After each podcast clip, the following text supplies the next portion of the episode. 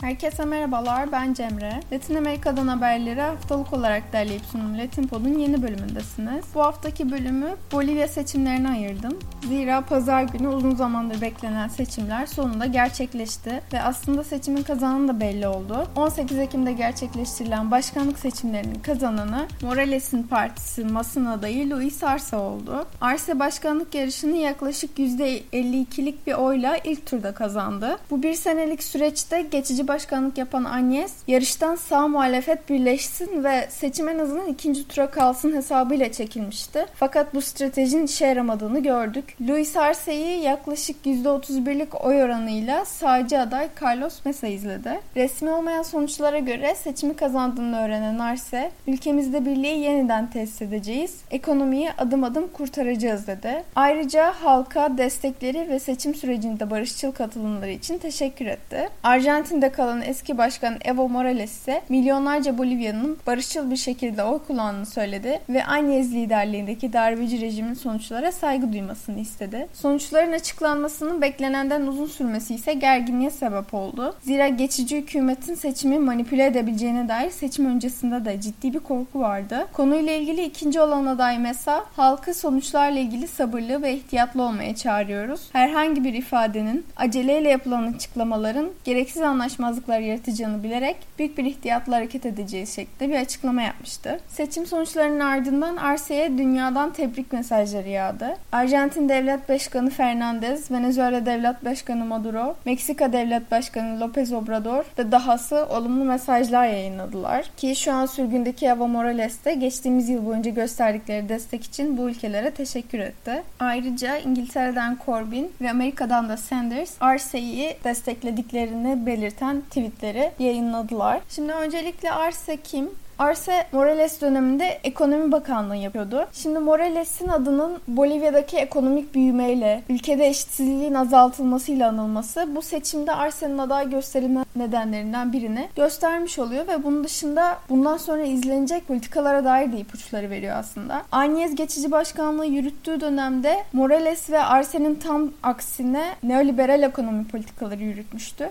Özellikle doğal kaynakların özelleştirilmesine dair çıkışları devamlı eleştiriliyordu. Şimdi Arsen'in işe bunu değiştirmekle başlayacağını düşünüyorum. Muhtemelen bundan sonra odak ekonomi olacak. Yalnız bunun kolay olacağını söyleyemiyoruz. İçinde bulunduğumuz koşulları göz önüne alınca. Çünkü Covid-19 Bolivya'da da ekonomiyi ciddi anlamda zorluyor. Kesin olan başka bir şey Morales'in Bolivya'ya dönüşü. Morales Arjantin'deydi bir süredir ve sık sık Bolivya'ya dönmek istediğini söylüyordu zaten. Şimdi Arsen'in kazanmasıyla bunun önünde bir engel kalmamış yapmış oldu. Yapılan açıklamalara göre seçimde katılım oranı %87. Bu hem Bolivya hem Latin Amerika'nın geri kalanı için yüksek bir oran. Çünkü bu çok önemli bir seçimdi. Özellikle sol camia için sembolik önemi de olan bir seçimdi. Dolayısıyla katılımın yüksek olması, pandeminin insanları durdurmamış olması da pek garip değil. Bu seçimi bir senedir bekliyordu Bolivyalılar. Daha önce yapılması planlanıyordu ancak virüs gerekçesiyle ertelenmişti. Ve erteleme kararları açıklandıkça büyük tepki görmüştü. Şimdi bugün bu seçim bu kadar önemli kılan bir sene önce gerçekleştirilen seçimler değil aslında. Bu seçimlerde ne oldu? Bir anda oyların sayımı sırasında veri akışı durduruldu ve ardından veri akışı tekrar sağlandığında İbre'nin Morales lehine döndüğünü gördük. Bu da seçimi hile karıştırıldığı iddiasını doğurdu. Morales'e bu dönemde duyulan güvensizlik boşa değil aslında aslında. Şöyle ki Morales dördüncü kere başkanlığa aday oldu. Bunun için bir referandum da düzenlendi o dönem. %51 hayır oyu çıkmasına rağmen Anayasa Mahkemesi adaylığa onay verdi. Morales de bu sayede tekrar aday olabildi. Yani adaylığı dahi meşru sayılamazdı. Bunun üzerine hile iddiası çıkınca ortalık iyice karışmıştı. Amerikan devletler örgütleri de hile iddialarını desteklemişti o dönem. Ama sonradan sonraya bu iddiaların doğruluğu ile ilgili de şüphe doğdu. Her neyse bu hile iddialarından sonra muhalefet Morales'i istifaya çağırdı. Muhalefetin çağrısını daha sonra polis ve ordu da destekledi. Dolayısıyla Morales sahneden çekilmek durumunda kaldı. Bu olayı darbe olarak nitelendirme noktasında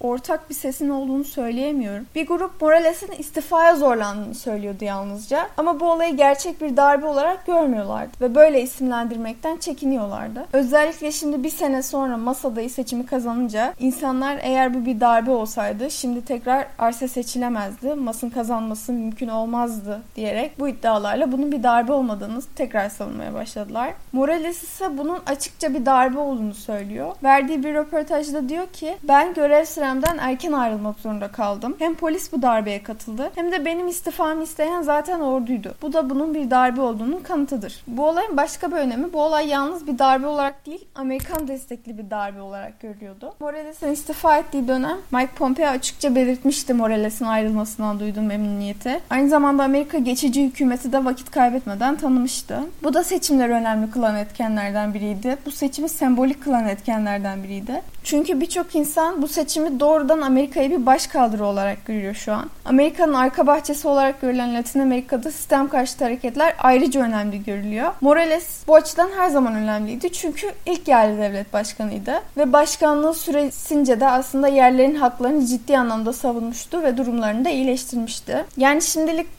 Trump'ın daha büyük dertleri olsa da Morales'in sevilen bir figür olmadığı sır değil. Amerika ve Morales dönemi Bolivya'sının ilişkilerinin gerilmesi elbette ideolojik ve bir yandan da enerji sektörüyle bağlantılı. Şimdi burada asıl konu Bolivya'nın lityum rezervi. Diğer ülkeler oranla ciddi bir rezervleri var. Morales de daha önce verdiği bir röportajda bunun önemini belirtiyor. Burada lityumun fiyatını belirleme avantajının kendilerinde olduğuna vurgu yapıyor. Ancak işbirliği yapılacak bölgeler arasında Avrupa'yı, Asya'yı ve ayrıca Çin'i sayıyor ve açıkça Amerika'nın bunun dışında kaldığını söylüyor. Sadece saymamak değil, açıkça Amerika'yı bunun dışında bırakıyor ve Amerika'nın bu dışlanmayı kaldıramadığını anlatıyor. Tam olarak buradan seçim gerçekleştirildiğinden beri sosyal medyada Elon Musk'ın neden tepki gördüğü meselesine geliyoruz. Elon Musk bildiğiniz gibi Tesla şirketinin sahibi ki bu şirket elektrikli araba üretiyor. Bu arada bu nedenle elektrikli araç üretimi nedeniyle tüm bunları çevre politikaları gözüyle analiz edenler de var. Elektrikli araçlar için